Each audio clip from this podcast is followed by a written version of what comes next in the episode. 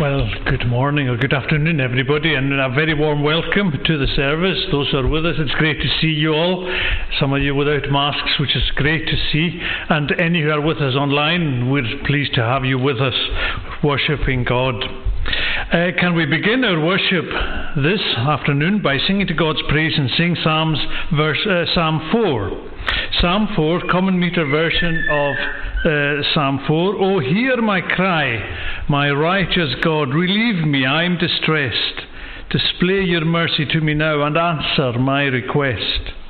The glory of my name, O men, how long will you despise? How long will you delude yourselves, still searching after lies? But, and this is where we know that the Lord has set apart the godly as his own. The Lord will hear me when I call and my request make known. In anger do not break God's law. Consider and be still. Present a righteous sacrifice and wait upon his will. These four verses to God's praise. Oh, hear my cry, my righteous God.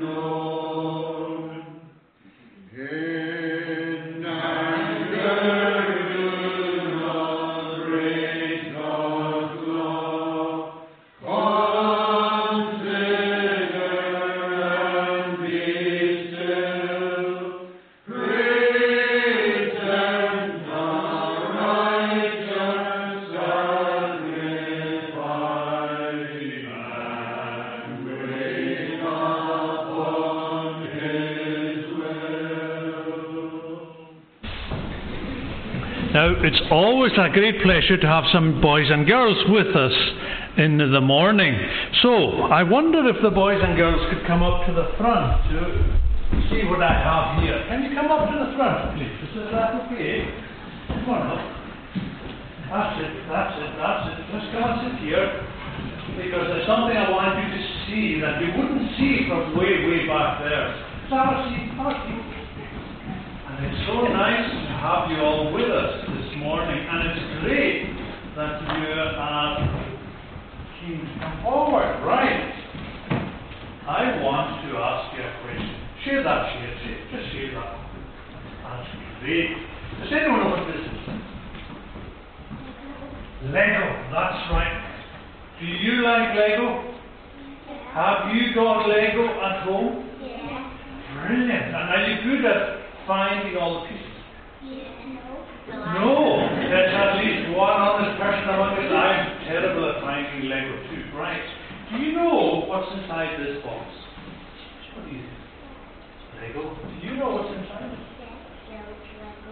Yes, Lego, that's right. If I take this out, do you know where that goes? No? No, do you know where that goes? No? I want to hold on to that one so that I, I hold the two pairs, one, one, one pair of hands. see the parts and then deal with that goes. Why not? Pardon? You don't have the instruction, but you don't want that company. You know what? You're bang on right. Because I think there's another part in here. Well, these are the things that get lost, the very, very wee ones. You want to hope that for me, please? You're right, because what's inside the box as well as the parts and the instructions, that's exactly right. Because inside that box we can create, create one of three toys. With all these pieces in there we can make three things. Right, so what does that look like, Bob?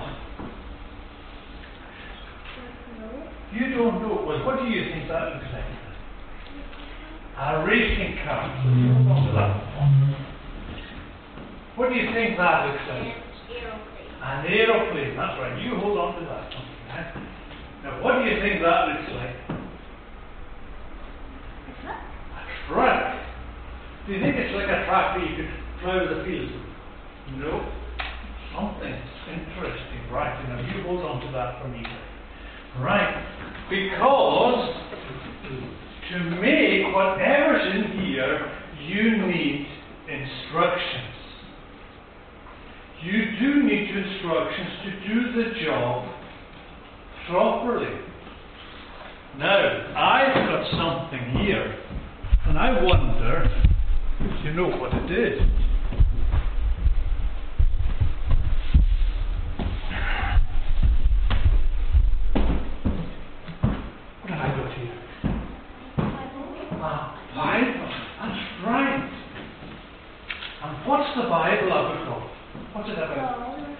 Exactly.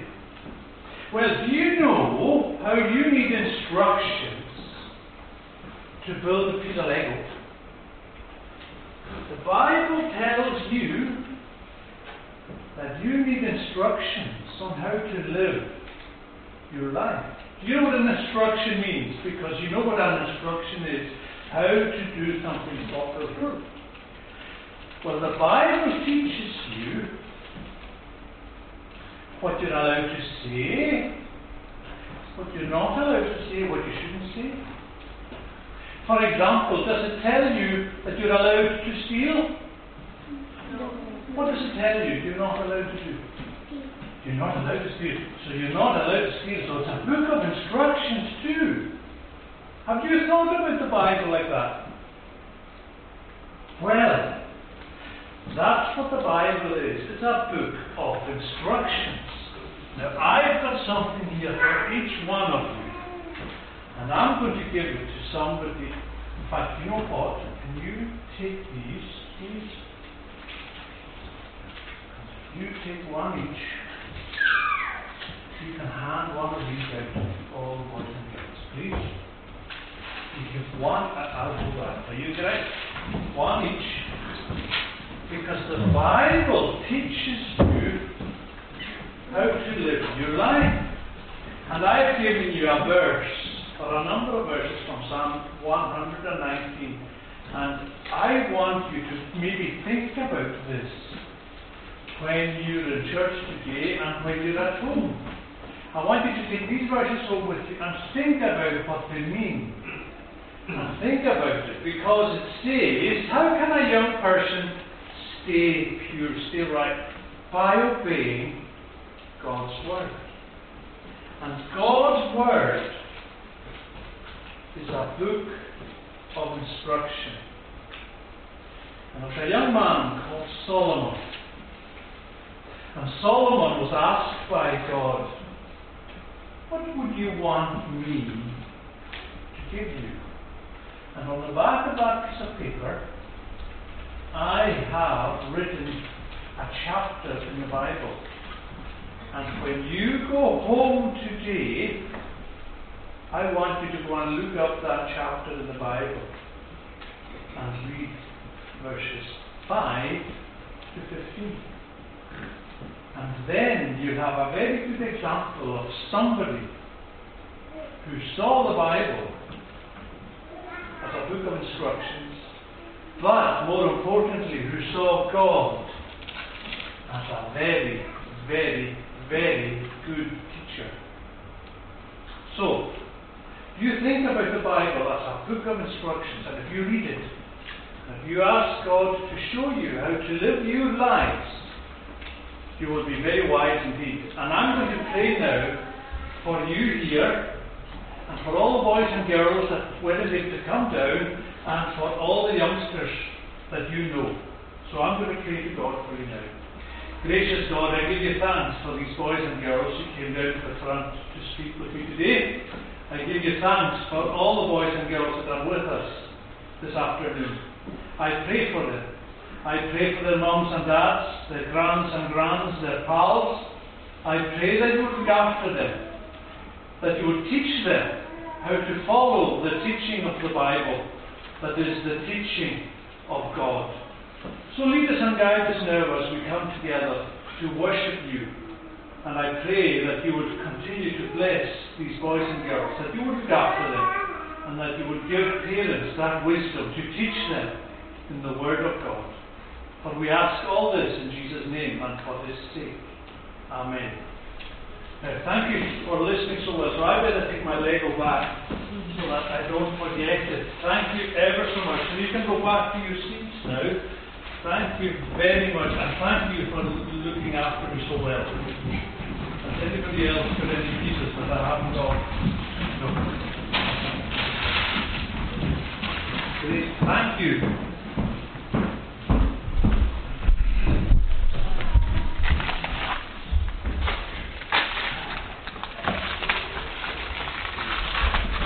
Brilliant.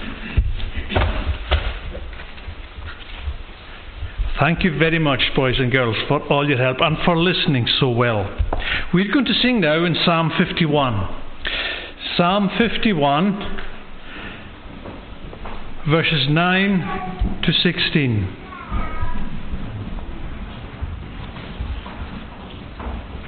All mine iniquities blot out, thy face hide from my sin.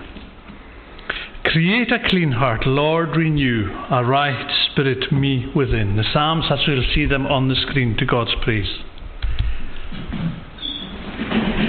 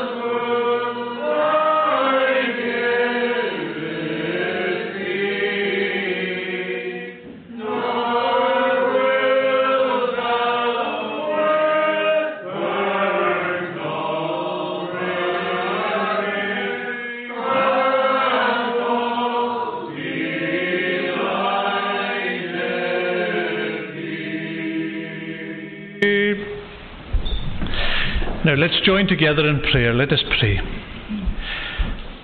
Our gracious Lord, we give you thanks for your word. We give you thanks for the guidance and instruction of it. And we give you thanks for the reliability that we find in Scripture, because you are the God, the same yesterday, today and forever. You are unchanging, you are all-knowing, and you are the one to whom we come this afternoon to worship. And I pray that as we consider what your word is saying to us, that the words that we read will become alive to each of us, that the words that we consider would be of relevance to each of us. For we all come to you this afternoon in our different circumstances, in our different situations, yet with the same sin that besets us, with the same needs of men and women, boys and girls who need salvation, who need the Lord Jesus to come into our hearts, to forgive us our sin, to forgive us our shortcoming. And we come to you, the Father of faith, the Father of all, the holy, holy, holy Lord God Almighty. And we give you thanks that through your grace, your, uh, the unearned favour of God, we can come to you, and taking your name upon our lips, we can worship. We can sing praise to you, singing the psalms that have been sung for so many generations to praise you.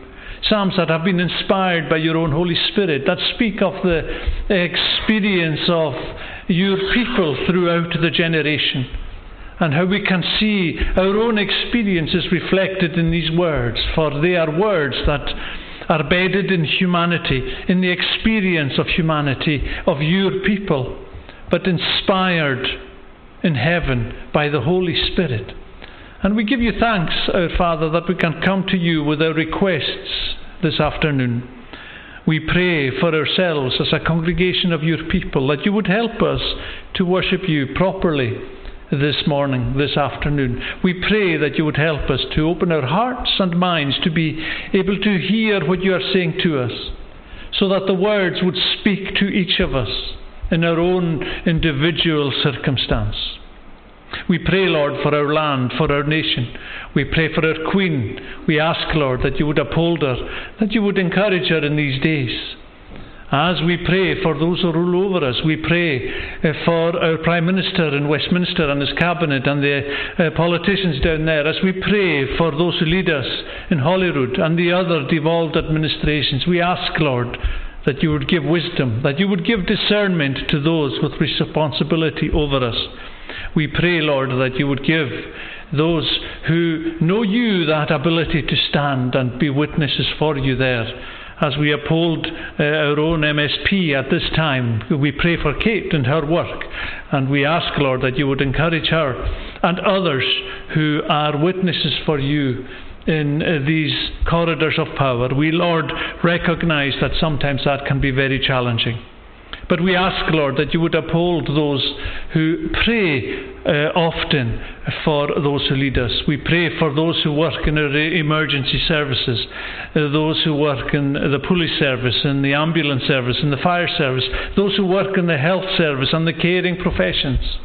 We ask, Lord, that you would uh, help them in their times of stress, in their times of pressure. We ask, Lord, that you would uphold us as a nation.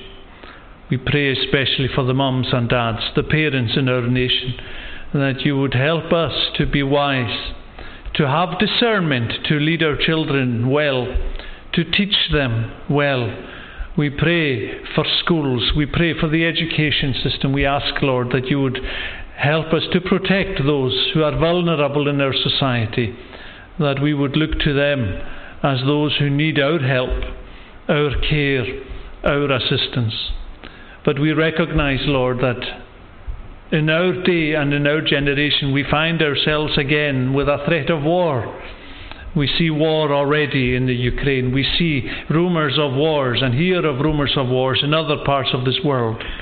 And this does remind us what you have said in your word, that we are living in the last days. Men have become lovers of money, lovers of themselves, lovers of things that are unholy, who have laid aside and set aside the things that are holy. and they have forgotten you. So, O Lord, I pray that you would help us to bow down before you, humbly recognizing our position, our situation, but that we would praise you for the power uh, that you wield, for you are the one who created everything around us, and we give you thanks for this. Lead us and guide us, we pray. We pray for those who uh, preach your word this day, wherever the gospel is, mes- is preached uh, in pulpits throughout our land. I pray that it will go forth in great power. We ask, Lord, that you would uphold those who preach in a way that would encourage them in what might seem to be a day of small things. We pray that you would revive us as a congregation in the midst of these days. Encourage us all, we pray. Lead us and guide us. And we ask all these things with one view, to see you glorified in our hearts, in our minds, and in our communities. And we ask it all in Jesus' name, and for his sake. Amen. Now we're going to read a passage in God's Word as we find it in First John. First John chapter five.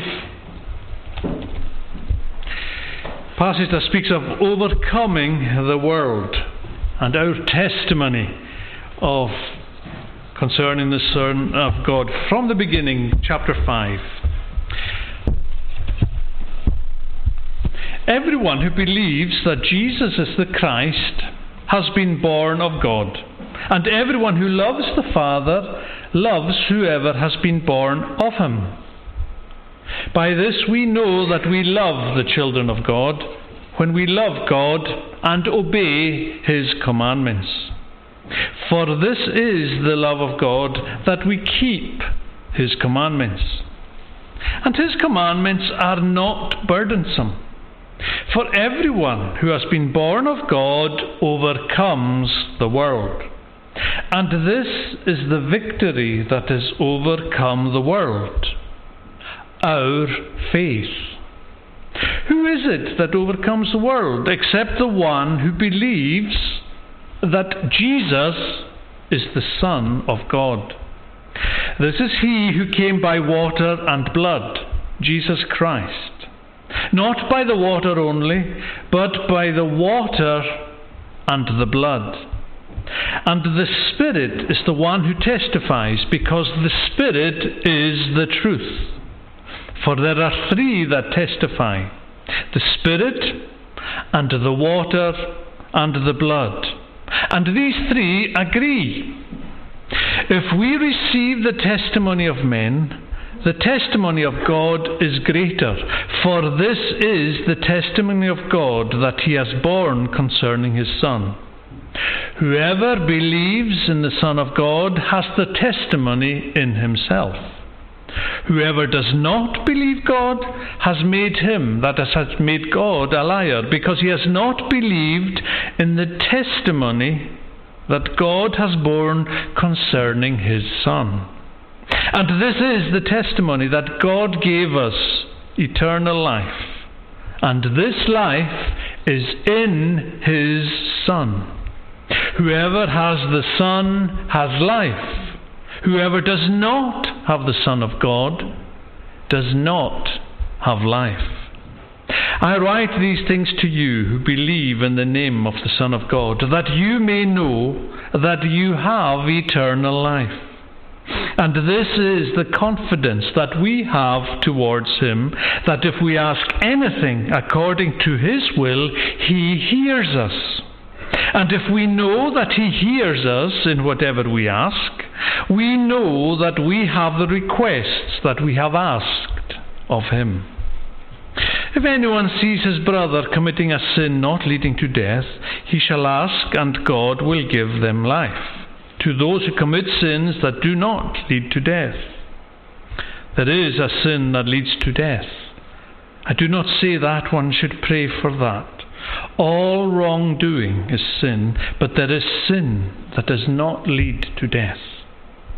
We know that everyone who has been born of God does not keep on sinning, but he who has, was born of God protects him, and the evil one does not touch him. We know that we are from God, and the whole world lies in the power of the evil one. And we know that the Son of God has come and has given us understanding, so that we may know him who is true. And we are in him who is true, in his Son, Jesus Christ. He is the true God and eternal life. Little children, keep yourselves from idols. Amen. And may God add his own blessing to that reading of his own holy word. Now we're going to sing in Psalm one thirty-nine. And we're going to sing from verse seven to verse fourteen. Where can I from your spirit flee, or from your presence go? If I to the heavens, you are there, or in the depths below. And when we consider these psalms, consider what we've just read. God, the God of truth, the God of hope, is the one that knows you, that sees you, that understands you. So to God's praise can we sing these words. Where can I from your spirit flee?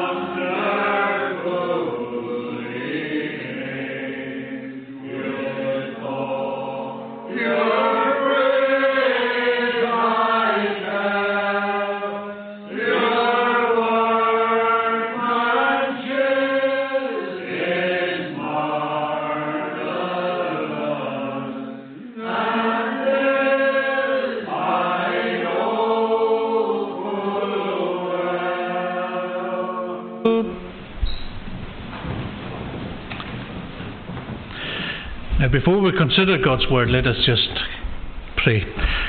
Our gracious Lord, as we consider the word before us, Help us to hear your words. Help us to open our ears and our hearts and our minds to be made receptive to your Spirit's leading, to your Spirit's guidance. And help us to see these words as real, as truth, and as relevant to each of us. For we ask it in Jesus' name and for his sake. Amen. Verses three and four of this passage state that loving God means keeping his commandments, and God's commandments are not burdensome. For every child of God defeats this evil world, and we achieve this victory through our faith. And who can win this battle against the world? Only those who believe that Jesus is the Son of God. If you're like me and you're reading the newspapers or watching the news, it's sad to see. The Russians are looking for victory in the Ukraine. The Ukraine are wanting victory and their land, their nation back. And we're now coming up to another election, a local election. There are candidates now who want to win seats in the local election coming up, to win seats in the council. And when we see what's happening in the world, there is very much in the eyes of the Christians in this congregation, in this community, challenges in every direction. But I want to think about what this verse speaks of, or these verses and this whole passage speaks of, where it says that every child of God defeats this evil world.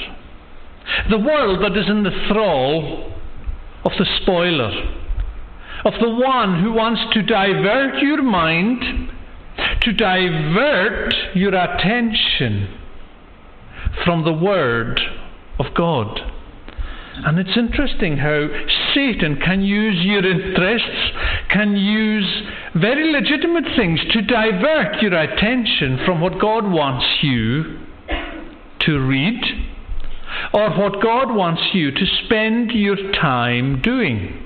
Now it's very interesting. I hit this problem because, hands up here, anyone who knows how to use a slide rule. And you ask, well, what's on earth this man talking about? A slide rule about. Well, I was diverted from doing something in this passage yesterday because I've got a slide rule and I've always wanted to learn how to use it. I don't know how to use it, but as I was going into the drawer on my desk to get something, I saw the slide rule and my mind was diverted, and before I knew it, I was trying to figure out how to use the slide rule. And I thought, that's not, Angus, what your priority is. Put that slide rule away and go back to what you meant to be doing. Isn't it easy for us to be diverted from doing what God might want us to do by using our own interests, by using things that grab your attention, by touching your weaknesses, by looking at what you like, your desires, your interests, and following A, a, a, a path, or setting your time doing things that may in themselves be legitimate but take you away maybe from what will do your soul good, what will benefit you spiritually. Because we live in a world that is in the thrall of the wicked one. Going back to Eden, we saw the impact and the effect of Satan on Adam and Eve. But when we look at what this passage is telling us, uh, that every child of God defeats evil in this world, we've got to take that as reality, as truth. Now, when we look at the challenges of this world, how can a child defend or r- have victory over the challenges of this world? Because we have to realize that when we were talking to the children earlier on, when I was speaking to the children about the instruction book that we've got from God, we have there the power that is made available to God's people. If we ask God for help, He will help us. If we're in a difficult circumstance, if we're in a difficult situation, we ask God, He will help us. That's what we've read in the passage. He hears you if you have faith, if you trust, if you believe in Him. And that's something that is easy for me to say. But it's not so easy maybe in the real world to stand up and argue the case for faith, to argue the case for Jesus, because the world doesn't want to hear it. But what this passage is telling you, and I mean you this noontime, is this is what's important for you to realize. That you can defeat this world. You can have victory in this world, for every child of God defeats the evil world. If you know that He is righteous, you may be sure that everyone who practices righteousness has been born of Him. So if you know God, and you understand what God has taken you out of, that is darkness, the darkness of sin. And you can realize, and you can see what effect sin has on you and on the world. You're in a position of influence because you know the truth. There are some people who believe the world is flat. Do you believe the world is flat? Well, it's flat to a degree, because you don't see the curvature until you're high in the atmosphere or at a very high altitude. Then you discern the curvature of the earth. But there are some people who think the globe is not a globe, that it is flat. They choose to believe that. But if you're a child of God, you are convinced in your own mind, in your own heart, that God is real and that God is truth. There are people in our own communities who choose not to believe that God is real, who choose to believe that this word of God, that this scripture, that the instruction book God has given us is not truth, is not real. So I'm going to ask you a very personal question right now. Do you believe that God is real? Do you believe that God is truth? And do you believe that this scripture is His instructions to you as to how you can have victory over this world? Because that is the challenge that this passage places before your mind, before your heart, before your lifestyle this very afternoon. Because we can come to a sermon and listen to the preaching, or come to a sermon and not listen to what the person in the pulpit is saying. But you're not leaving here today without answering this question in your own mind. Do you believe that God is true, that God is real, that God is truth? That's a yes or a no answer. Do you believe in His word as the word of truth? The word that sets you free from the imprisonment of sin. because no one born of God makes a practice of sinning. God's seed abides in him, and he cannot keep on sinning because he has been born of God. And our example is the Lord Jesus. The Lord Jesus, who is the one who shows you how to live your life, the one who shows you what is important and critical in your life. And what God does in the hearts and minds of God's children is he transforms these souls. He transforms these minds. He regenerates these souls. Because that is what we have in the scriptures. How Titus says, when the goodness and loving kindness of God our Saviour appeared, he saved us not because of works done by us, not because anything we've done in righteousness, but according to his own mercy, by the washing of regeneration and renewal of the Holy Spirit, whom he poured out on us richly through Jesus Christ our Saviour, so that being justified by his grace, we might become heirs according to the hope of eternal life. And therein you start seeing how you have victory.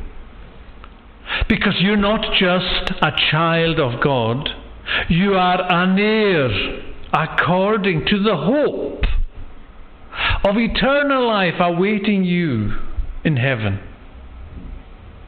Because you know that nobody lives on this world forever. There are people who aren't here, who used to be here with us, worshipping. And the sad thing is, we know that death is real.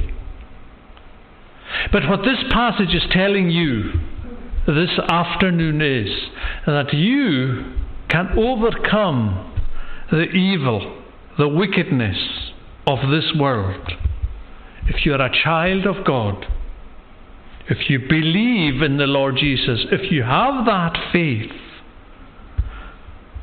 that enables you to believe that you are an heir of heaven with Jesus. And we achieve this victory through faith. That is how we achieve victory. Through faith. So what is faith?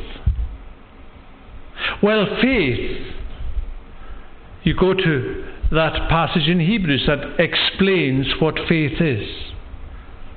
Faith, believing in something you have not seen. Like Abraham, when he was told, go, leave your place and go to where I will lead you. He had faith to believe God. And those of us who have faith recognize what faith is in the person of our Lord Jesus, who has died in our place for our sins, because our faith attaches to Jesus. Why does that matter? Because it was Jesus who won the victory for us in his death on that cross at Golgotha, and as critically in his resurrection from the grave on that third day. Therein, Christ died, died the sinless for the sinner, but Christ raised himself from the dead on the third day, the first fruits of the resurrection of the dead. And because our faith anchors on Christ, his death answered the sin that I should have died for, pays for the sin that I should have died for, because that's what faith hinges on. That's what faith is anchored upon. Jesus dying in the room and in the stead of me, a sinner. So that first victory over the world is in your own heart. When you can say that I believe in the Lord Jesus, that is the first victory that you win in this world as a child of God. Because I'll ask you another very personal question, and I'm asking everybody in here, including myself. When did you last go and do something that you knew was wrong? Think something that you knew, according to your understanding of the Bible, that was wrong, but you then realized it was wrong and turned back to the right thought or the right thinking that you knew was right according to what the Bible has taught you. In other words, you corrected yourself because you knew it was right. You were tempted down a route, maybe, and you realized that it was temptation. You knew and you realized it was wrong, it wasn't right. So you corrected yourself. That's a victory. A small victory inside you. We've got an example of an M P in Westminster doing something he shouldn't have been doing in the chamber of the Houses of Commons. He had a choice. We're sometimes tempted to do things, and that gives us the choice. You have uh, the choice. And if you know the truth, as it's been explained to you by Scripture, if you know that the instruction book says, don't lust, don't envy, don't be jealous, well, listen to what the Scriptures say, because the instruction book says, don't do that. Well, you don't do it just because by doing it you're right. You do it because Jesus died so that that sin that you could have committed is paid for. Therein lies the victory in your own heart, in your own mind, in your own life. And the true believer wants to extend that victory into their interactions with others, so that I can stand and act and behave in the way that the Bible asks me to behave, or instructs me to behave, so that I can see these victories in my own day, in my own generation, in my own life. This is the love of God, that we keep the commandments, that we think of others before ourselves. It's interesting, when I gave that slip of paper to the children, I do hope they go home and read First Kings three, that speaks of uh, Abraham asking for wisdom, asking for discernment. Why?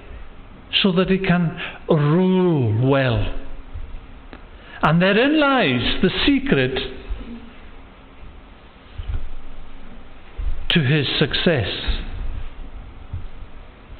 Solomon asked for discernment, a discerning heart, so that he can rule well. This is the love of God, that we keep his commandments. For everyone who has been born of God overcomes the world, and we see that in the Old Testament. We see it in the New Testament. I always return to Peter, who could walk on water. Why? Because he believed in the Lord Jesus. He had faith in the Lord Jesus, who said to him, "Come to me." And as long as he kept his eyes, his vision on the Lord, he was successful. He walked on water. It's when he took his eyes off, when his attention was distracted and taken away, and quite legitimately started logically looking at the situation he found himself in. And then he started to flounder. Then he started to fail, because he wasn't trusting in the Lord.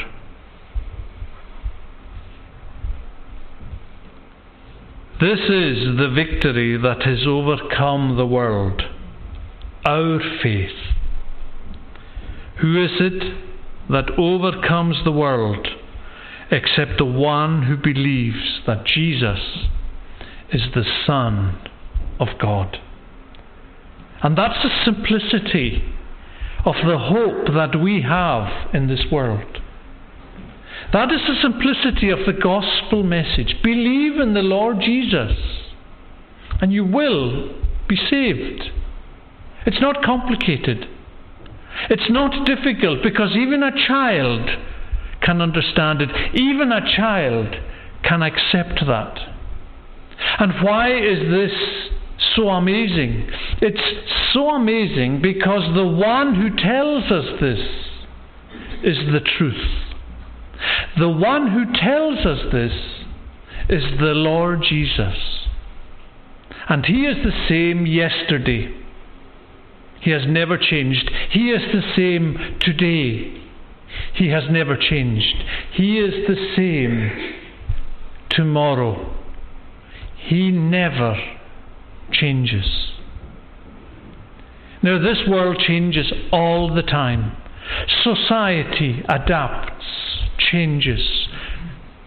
I was going to use the word progresses, but that implies a progressiveness. I, I think we're regressing in so, so many ways. Because when the Lord's message is heard, the Lord's people care and start caring and showing care. And a society who hears God's truth wants to care, demonstrates care and compassion, and thinks about those who need help, thinks about those who need to be supported. Why? Because God ta- taught us, and Jesus taught us, that it's the little people that need to be loved, the little people that need to be looked after. And who are the little people? Well, we're all little people, because we're all frail. We're all anxious. We're all tired. And there may be people who are powerful, but the powerful need doctors. The powerful need to eat, need to drink, need to sleep. We're all little people. I'm no better than anyone else. And it's interesting to note that when the Lord spoke to that poor crippled man when he was lowered by his friends through the roof of the house, He said, "Your sins are forgiven." Jesus' priority is the sin that besets you. Then He healed him. The world's view is, look at the physical, look at the practical, look at the reality. Well, Jesus' reality is the true reality. And I'm going to ask you a very, very personal question now. In terms of your reality, is it focused on Jesus and your relationship with Him or not? And again, that's a binary answer. That's a yes, no answer. And I want to ask you now, very, very personally, do you have that victory to overcome the world? Do you have that faith that enables you to defeat sin? To defeat that powerful devil, that enemy of souls? Then listen to what this passage tells you. Come to the Lord Jesus, so that you may know Him. Receive the testimony of God. Take what God is telling you here, and then believe in the Son of God. Believe in Jesus, and then that same testimony will be in you, and you will understand and know what it is to be victorious. you will understand and you will then know what it means to be a joint heir with the Lord Jesus. Whoever has the Son has life. Whoever does not have the Son does not have life. So you choose. Choose the Son. Choose life. And you will know that victory. Let us pray. Gracious Lord, we give you thanks for the words that speak to us of a victory over sin, a victory over the world. I pray that you would protect all your people here, from the youngest child to the oldest person here, that you would teach us once again to grasp the invitation to come to Jesus, to trust in the Lord, to believe in the Lord, to have faith in Christ, so that we will know that victory, so that we will know what it is to inherit heaven with Jesus.